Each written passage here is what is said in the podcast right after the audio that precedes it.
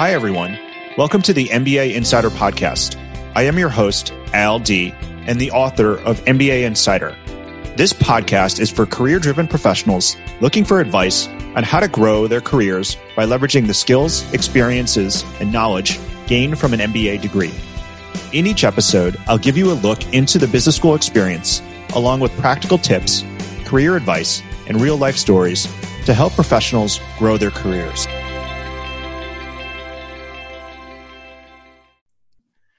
Welcome to the MBA Insider Podcast. My name is Al D. I am the host of the MBA Insider Podcast and the founder of MBAschooled.com. And today I feel very fortunate because I have Richard Castleberry on with me. Richard is the director of the full-time MBA and MS business programs at the University of Texas A&M Mays Business School. And I'm excited today to talk to Richard just to what's going on in business school right now and really to dig into um, his journey and all the things that him and his staff have been working hard over the past few months to get ready for this uh, MBA uh, season, if you will, and just getting a little bit more insight into that. Um, you know, Richard is very prolific on LinkedIn, and I actually that's where I connected with him because he was doing a really great job of sharing all the things that were going on at, at Mays, and I'm excited to dig in a little bit more to talk to him about some of that today. So, Richard, thank you so much for joining me. And I guess the first question I'd love to ask you on the MBA Insider podcast is just a warm up question. Um, you know, I know we're all probably you know have our own kind of books or podcasts or things we're watching on Netflix or Hulu. You know, particularly in these times when we have the time to do that. So I'm just curious. You know, what are you listening to, or what are you reading, or what are you watching as of late? Sure. Well, first of all, thanks for having me, Al. It's, it's great to connect uh, with you and to participate in your podcast. Um, honestly, like, so I, I'm I'm one of the few that actually have quite a drive in and out of work um, when I do go to the university these days because obviously, you know, a lot of us are working from home. Um, so I've got like an hour and a half commute each way. Um, even though I work in College Station and I love College Station, um, I love living in the Woodlands, um, which is about a half hour from Houston. So in my drive back and forth, I, I find myself more than anything on um, Sirius XM, and I'm listening to usually CNN. I just it's it's mainly because I want to be kept abreast all the time of what's going on with like you know just the whole pandemic, listening to the scientists and what they're saying, and just um, you know just getting a getting a good feel of what's happening out there. Um, of course, I do also enjoy though during the commercials to tune into ESPN radio or of course the Met Opera. I'm a big opera guy. Oh, great. Uh, yeah. Classical music. So yeah, that's where I find most of my time. Well, that's great. Uh, that's that's fantastic. So maybe just to start, Richard, um, share with us a little bit of you know your background. I know you've been at uh, A&M for a couple years now, but um, tell us a little bit about you know who you are and, and where else you've been in your career. Sure. Well, so growing up, I mean, I was I was an Air Force brat, so lived all over the place, you know, based on my father and and so forth. And I think I had that bug out of my out of my total family is five kids and and mom and dad. Um, I, I, guess more than any of them, I had that bug to kind of keep traveling and so forth. So, um, did basically the corporate world for a number of years, kind of in the finance industry, the Hollywood for a while, um, and the stock market industry. Well, stock market, real estate, and then of course, um, you know, the, the, Hollywood for a bit. Um, before I finally decided it was one of those things, you know, actually was way back in my MBA program I had a mentor. He was a professor of marketing. And I just, you know, he really kind of made me think, wow, wouldn't it be cool to kind of give back and kind of do the teaching thing and so forth. So that's kind of what got me into education. And that go that was back in 2003. I started looking for, and this is, you know, still quite early on in the in the internet world. Um, I started looking at, you know, places that taught in English, and I had always wanted to live in Europe. Um, so I actually found a school in Croatia, of all places, that taught business and it was taught in English. I pretty much just kind of gave up everything that I had in the US to go try that for a semester. Liked it a lot, made the right connections, and actually fell into a teaching gig um, that actually brought me to Kosovo. Um, so I, I was teaching for the Rochester Institute of Technology, RIT Kosovo, for seven years at their affiliated campus in Kosovo. Um, and that, you know, at, just like anything else, right, Al, you start getting itchy, you start thinking of what's, you know, what's next. and it led me to um, become the assistant dean of marketing at the Graduate School of Business in Kazakhstan, of all places. So prior to joining A&M in basically in early January, beginning of January 2019, so I've been at A&M now for more than a year and a half. Prior to that, I was living abroad for 14 years. Um, and, you know, it, it allowed me to develop one of the most just comprehensive networks you can imagine globally. Um, and it's, it's obviously it's helped me out with my current role too, what I'm doing.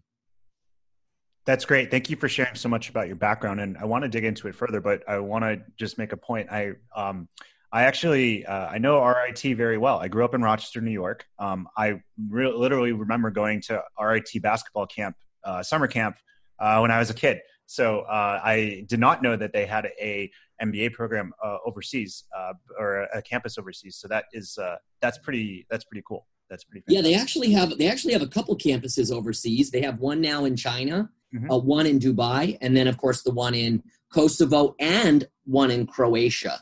Wow. So um, yeah, so I taught at their affiliated one in Kosovo, and it's funny. Yeah, I mean, I actually spent like a month in that whole area, uh, Henrietta, and that whole area there. Oh yeah, yeah. So talking, uh, that's that's quite cool. Yeah, too funny. Okay, so you uh, of course, so you you come over from overseas. Um, you make it to you make it to A and M. You make it to Mays. Um, so talk to us a little bit about Mays. Um, what are some of the things we should know about the MBA program at Mays um, that perhaps you know we wouldn't be able to see just by looking at your website? You know tell us a little bit more about it. Sure. So i mean with with both programs i mean if we just talk about mays in general the one thing that absolutely stands out and you're not going to get it unless you actually go experience it for yourself is the culture. I mean it is truly one of the most unique and special cultures you've ever sort of been a part of um, it's incredibly collaborative. Um, I mean, from the moment you hit College Station and you arrive at the A&M campus, everyone is, you know, willing to lend a hand, help you however they can. Um, within the MBA program, it is incredibly collaborative as well. Where where most, you know, top MBA programs are are incredibly competitive and you know, sort of, you know, to to a fault. Um, I would say the A&M program uh, you know, the Mays MBA, of course, like any of them, it's going to be competitive, but it's competitive in a very healthy way. And genuinely, all of the participants are really always trying to help each other. And, and I'll tell you where this comes from. This a- absolutely comes from the Aggie core values. So, respect, excellence, leadership, loyalty, integrity, and selfless service.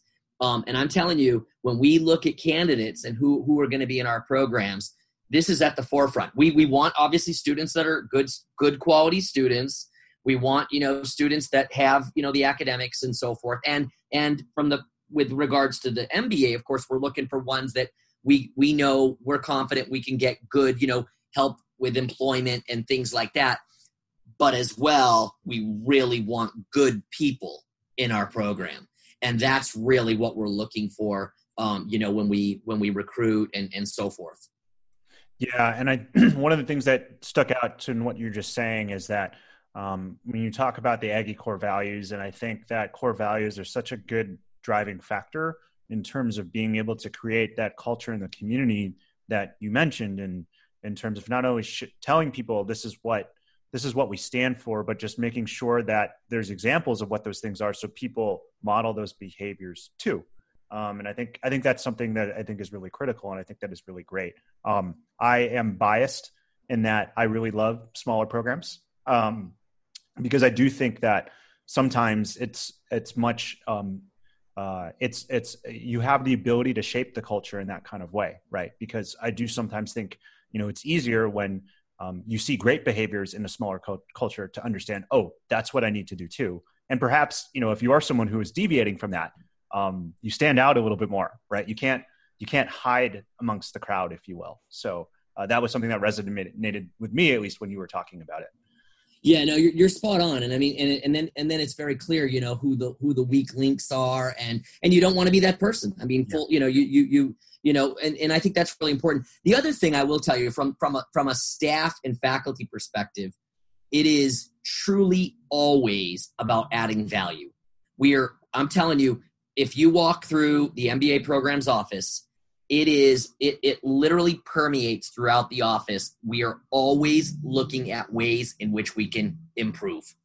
I mean it, we are just never satisfied with the status quo. So it's always about you know how can we add value how can we give our students in a sense the biggest bang for the buck and so forth. And that really permeates throughout the whole well throughout the whole mays business school but i can speak specifically about the graduate programs office.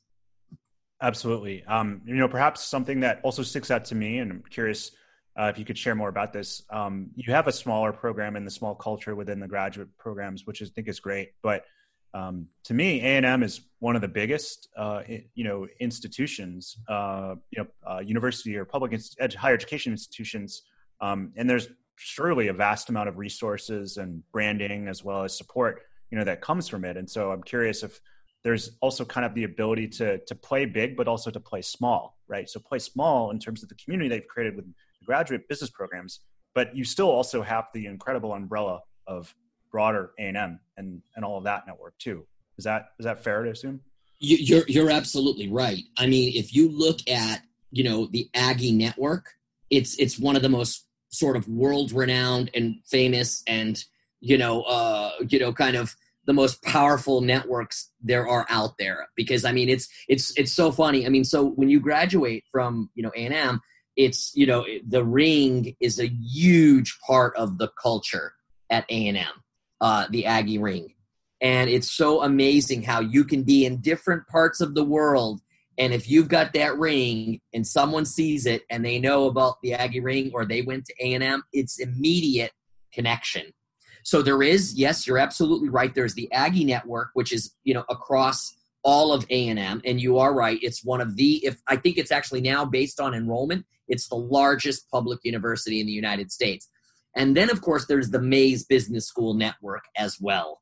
Um, but um, it is unique in the sense that we are a smaller program, yet we've got that, you know, that horsepower behind us, you know, and and and what is, in a sense, the Aggie Network. So true. Well, that's great. Uh, and you know, one more question for you on this, and because you've done a really great job of talking about your experience abroad, but now obviously being at A and I'm just curious from your experiences in graduate business programs abroad versus in the United States. Could you maybe share a little bit about perhaps some similarities or maybe some some uniqueness of of, uh, of both aspects?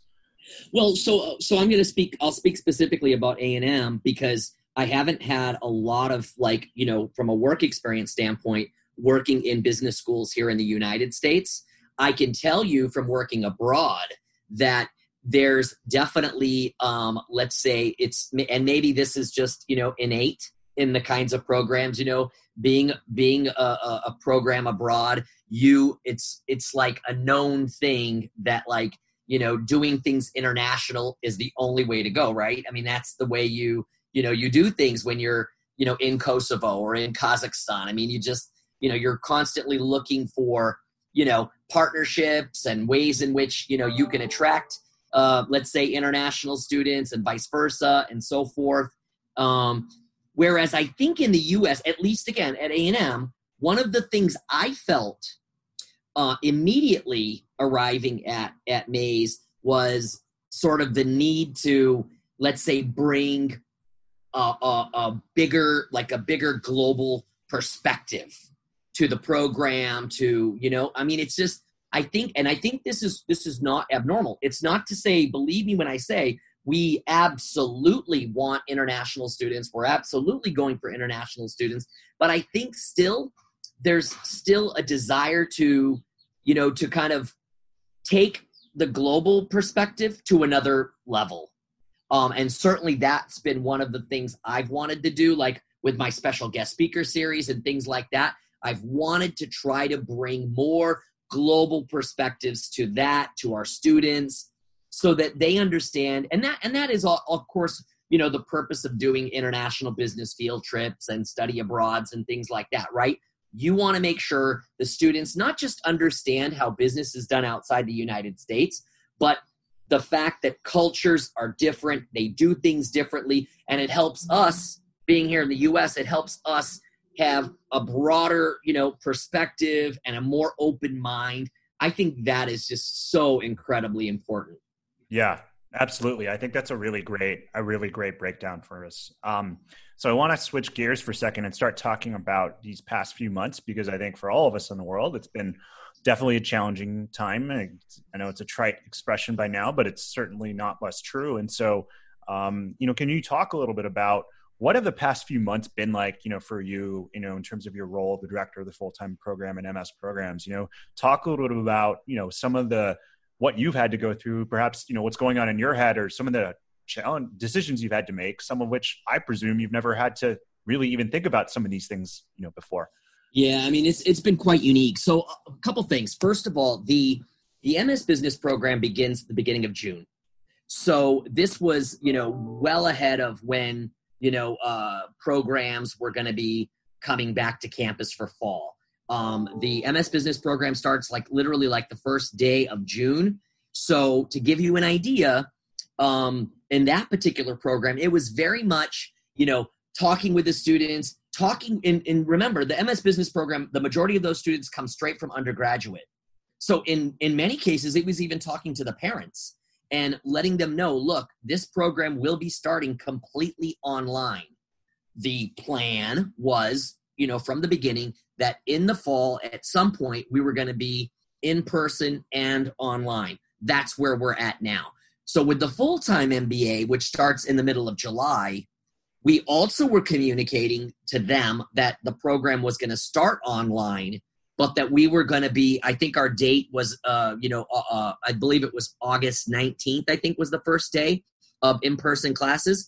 So it was very much communicating. I think communication has been the most important factor throughout this whole last two, three months because, you know, it's, it's about reassuring students, it's about making sure they understand you know setting expectations making sure hey you know we're going to try to deliver the the the high quality program we promised um, but understand that there will be hiccups there will be things along the way that sometimes in some cases they may be completely out of our control right? Because obviously you've got the pandemic you've got certain restrictions certain guidelines that continue to come down you know weekly. So for us i think that was the biggest issue. And and then it was, of course, obviously putting the plan into action so that we made sure on August 19th, like we said, all of our classes were going to be able to be offered in person safely as well as online for those that didn't feel comfortable being in person. So that's where we're at now. Our students are currently be, being in, in person for those that want to, and also online for those that, that, that you know, that want to be online. So the, the trick here, Al, is that, of course, you may know this, but boy, it's one thing to be teaching completely online, it's one thing to be teaching completely in person, and it's a whole other thing to be teaching both at the same time. And that's where kind of the struggle has been for like the last three weeks is making sure, maybe even the last four weeks, making sure that all of that runs smoothly. Yeah, I mean, I can definitely appreciate the challenge that that must um, put to you and other professors and administrators and the like i'm curious how do you, how do you even begin to sort through that right like how do you like like what's the process for even figuring out um, what to do particularly when there isn't really a, a playbook if you will or like a, so a couple things. I think again i think so so some of this was way before four weeks. I mean we started planning for example for our mba classrooms. We started planning like from a technology standpoint back in like may. Um, and so you know it was it was again i think a lot of it was about communications because we needed to make sure our faculty were as comfortable as possible um, knowing that they were going to have to deliver it in person safely with a mask or with a shield behind a plexiglass. And at the same time they were going to be delivering that same lesson with on zoom. So it was it, it was you know then you had to manage the technology like things like microphones in the classroom microphones on the on the you know on the zoom so that you know there wasn't going to be this crazy feedback over the you know the sound system. It was all these little nuances. So honestly i think the the sort of the million dollar answer to your question is is a lot of planning a lot of practice and of course again a lot of good communications you know among the faculty the staff and the students. Sure. So one of the one of the I would love to know, you know, how is you know how has it been so far? You know, what it, what's kind of the initial round of feedback that you've gotten from professors and faculty as well as from students, from that matter. So I think I think overall the feedback's been quite good. Um, as you could expect, and as I would have expected, there's of course been hiccups um, where you know, let's say for example, some of the Zoomers weren't able to perfectly hear the students in the classroom and again, you know, you want, especially in an MBA classroom, right? You want that good classroom discussion. You want to have that, you know, interaction, that engagement. It's not just lecture, it's a lot of, you know, in class discussion and all that. So, you know, so what we've tried to do, of course, as as staff leading the programs office, it's been very much like, okay, hey, you know, this isn't working so well. So what can we do to make it work better? And it's been, it's been honestly, it's been, you know, purchasing new microphones. It's been a lot of like just, you know, back and forth, just trying to sort through what those hiccups are. Um, if we needed to hook up a laptop so the faculty could also see Zoomers on the various screens. You know, it's been a lot of different troubleshooting, I would say. Um, but overall, I'm, I'm quite pleased with, you know, the way in which the faculty have felt, you know, pretty comfortable. They've gotten, they've gotten used to it. The students, um, have had, I think, a pretty solid experience given the circumstances.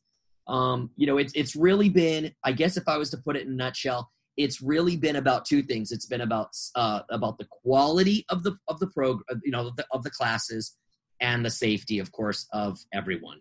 Those two things have been our priorities: quality and safety throughout this whole thing. Yeah, no, absolutely, and I think those are two really great priorities to have. So um, you know, I, I, obviously things are evolving and things are changing, and you are adapting and evolving to it. But as you look forward, uh, we're shooting this in you know end of August. What are you excited about, or uh, for the rest of the year? Um, you know what you know what are some things that you think are you know what like I'm optimistic or that I'm really excited about that are going to potentially happen. Well, I think from a from a day to day perspective, from like a you know just I think you know students are going to start you know getting a bit more you know um, because I think if we look at where students' thinking is now versus where it was back in the spring, they've become a, a lot more accustomed to Zoom classes and things like that, which honestly, I mean, online classes have come so far from the early days where you know you'd post you'd post a lesson on you know you know some you know blackboard or whatever and the students would view or they would you know just go over the materials i mean it was you know, it was just it was so much more asynchronous and it wasn't it just wasn't as dynamic as it is now. So there's that element, and I think that's going to continue to be the case even with the hybrid. You know, um, some students will choose, hey, you know what, I think you know online is better for me, and you know they'll they'll they'll be good with that. Or or um, you know, my hope is certainly is that you know people will feel more comfortable, you know, in the classroom. They'll feel safe. They'll feel good about you know how things are going in, in that respect. I will tell you though, from my perspective, especially in this period, the most important thing I think we as directors, as leaders of the programs can do is, you know, find creative ways in which we can add value. Things outside of just the day to day courses. So, and I'll tell you why. Mostly because, look, we are still, for the most part, we are still very much living in a virtual world at the moment. We're not doing a ton of stuff. We're not, I mean, most people, right? I mean, most safe people are not going out, you know, like they were before. So we're always, we're all, I think we're all in some ways looking for different sources of entertainment, things like that.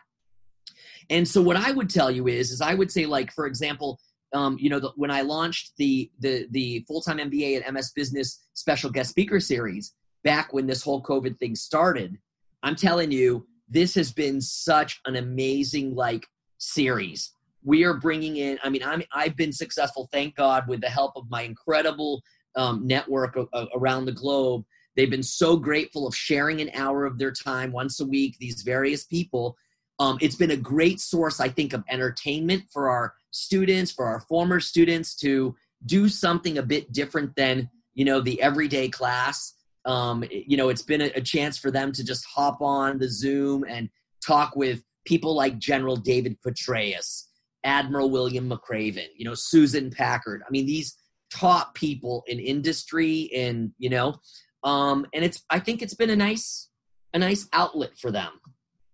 Yeah, no, I I agree, and I uh, that was how I connected with you because I saw some of the amazing speakers that you you brought, and I I think that's fantastic. I guess maybe my last question here before we wrap up, and I would love to just get your advice. Um, uh, I have a lot of list, a lot of listeners uh, on my podcast are, are current students um, who are um, they're still adapting to the the virtual you know MBA, and so I'm just curious if you have any advice, particularly to current students about how they can think about you know making the, the best of the situation and really getting the most out of this um, uh, you know because it is a little different uh, for many of them. That's a great question al. And and you know again sort of one of these like value add things that we put into the program a year ago um, are what we call we refer to them as impact fridays so our students typically go to go to, go to class monday through thursday. So usually their fridays typically are reserved for like career management activities um, or other you know value add workshops things like that. A week ago i had for my ms business students i had a value add it was it was actually a soft skills workshop. It was the first one we've done in soft skills because most of the time those are technical skill workshops two weeks ago for example i had one for the full-time mba program that was on advanced excel this one that i did for ms business a week ago was on networking but in particular, networking in a virtual world. Because as you well know, it's a whole other animal trying to network on Zoom and things like this. I would give, for advice that I would give, it would be a couple things. It would be because I, I preach this up and down the street every day. The more networking you can do, right? Meeting new people. You know, um, you know, if there's if there's opportunities to do, you know, various workshops or or let's say zoom sessions or you know ways in which you can connect with industry with employers with i would be going you know the extra mile to do a lot of that because i think especially when it comes to career services and let's say for example people that are in you know mba programs and they're looking for you know they're starting right now they're hardcore on their internship search for next year I would say, you know, do what you personally can do as well, not just relying on the Career Management Center, but do what you can do on your own, on LinkedIn, on things like that.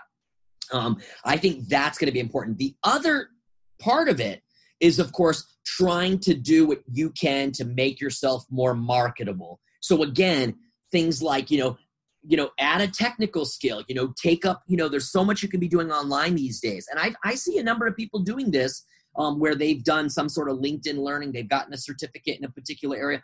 All these kinds of things are going to make you more marketable. They're going to make you stand out.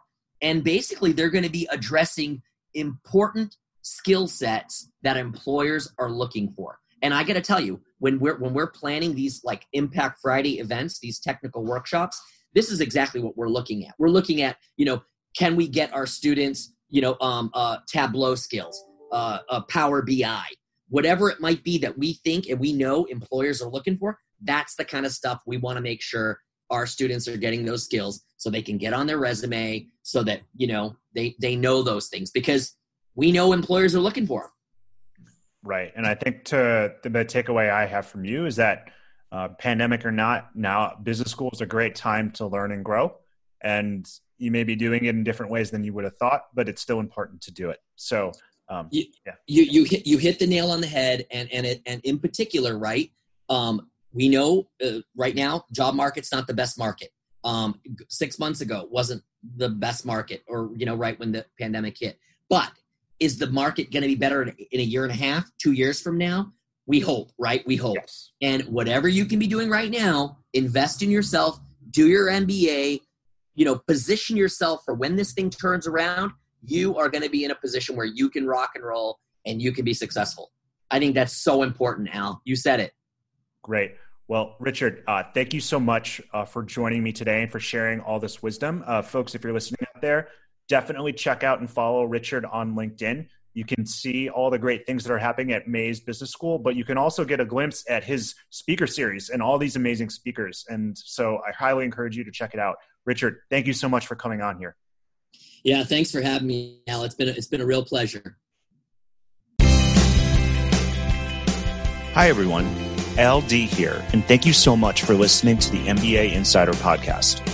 If you liked what you heard, make sure to head over to Apple Podcasts and to write a review. It will only take 15 seconds. I'd also love to hear what you've been listening to on the podcast and any suggestions you have for how we can improve. Find me on LinkedIn or head over to mbaschooled.com backslash podcast.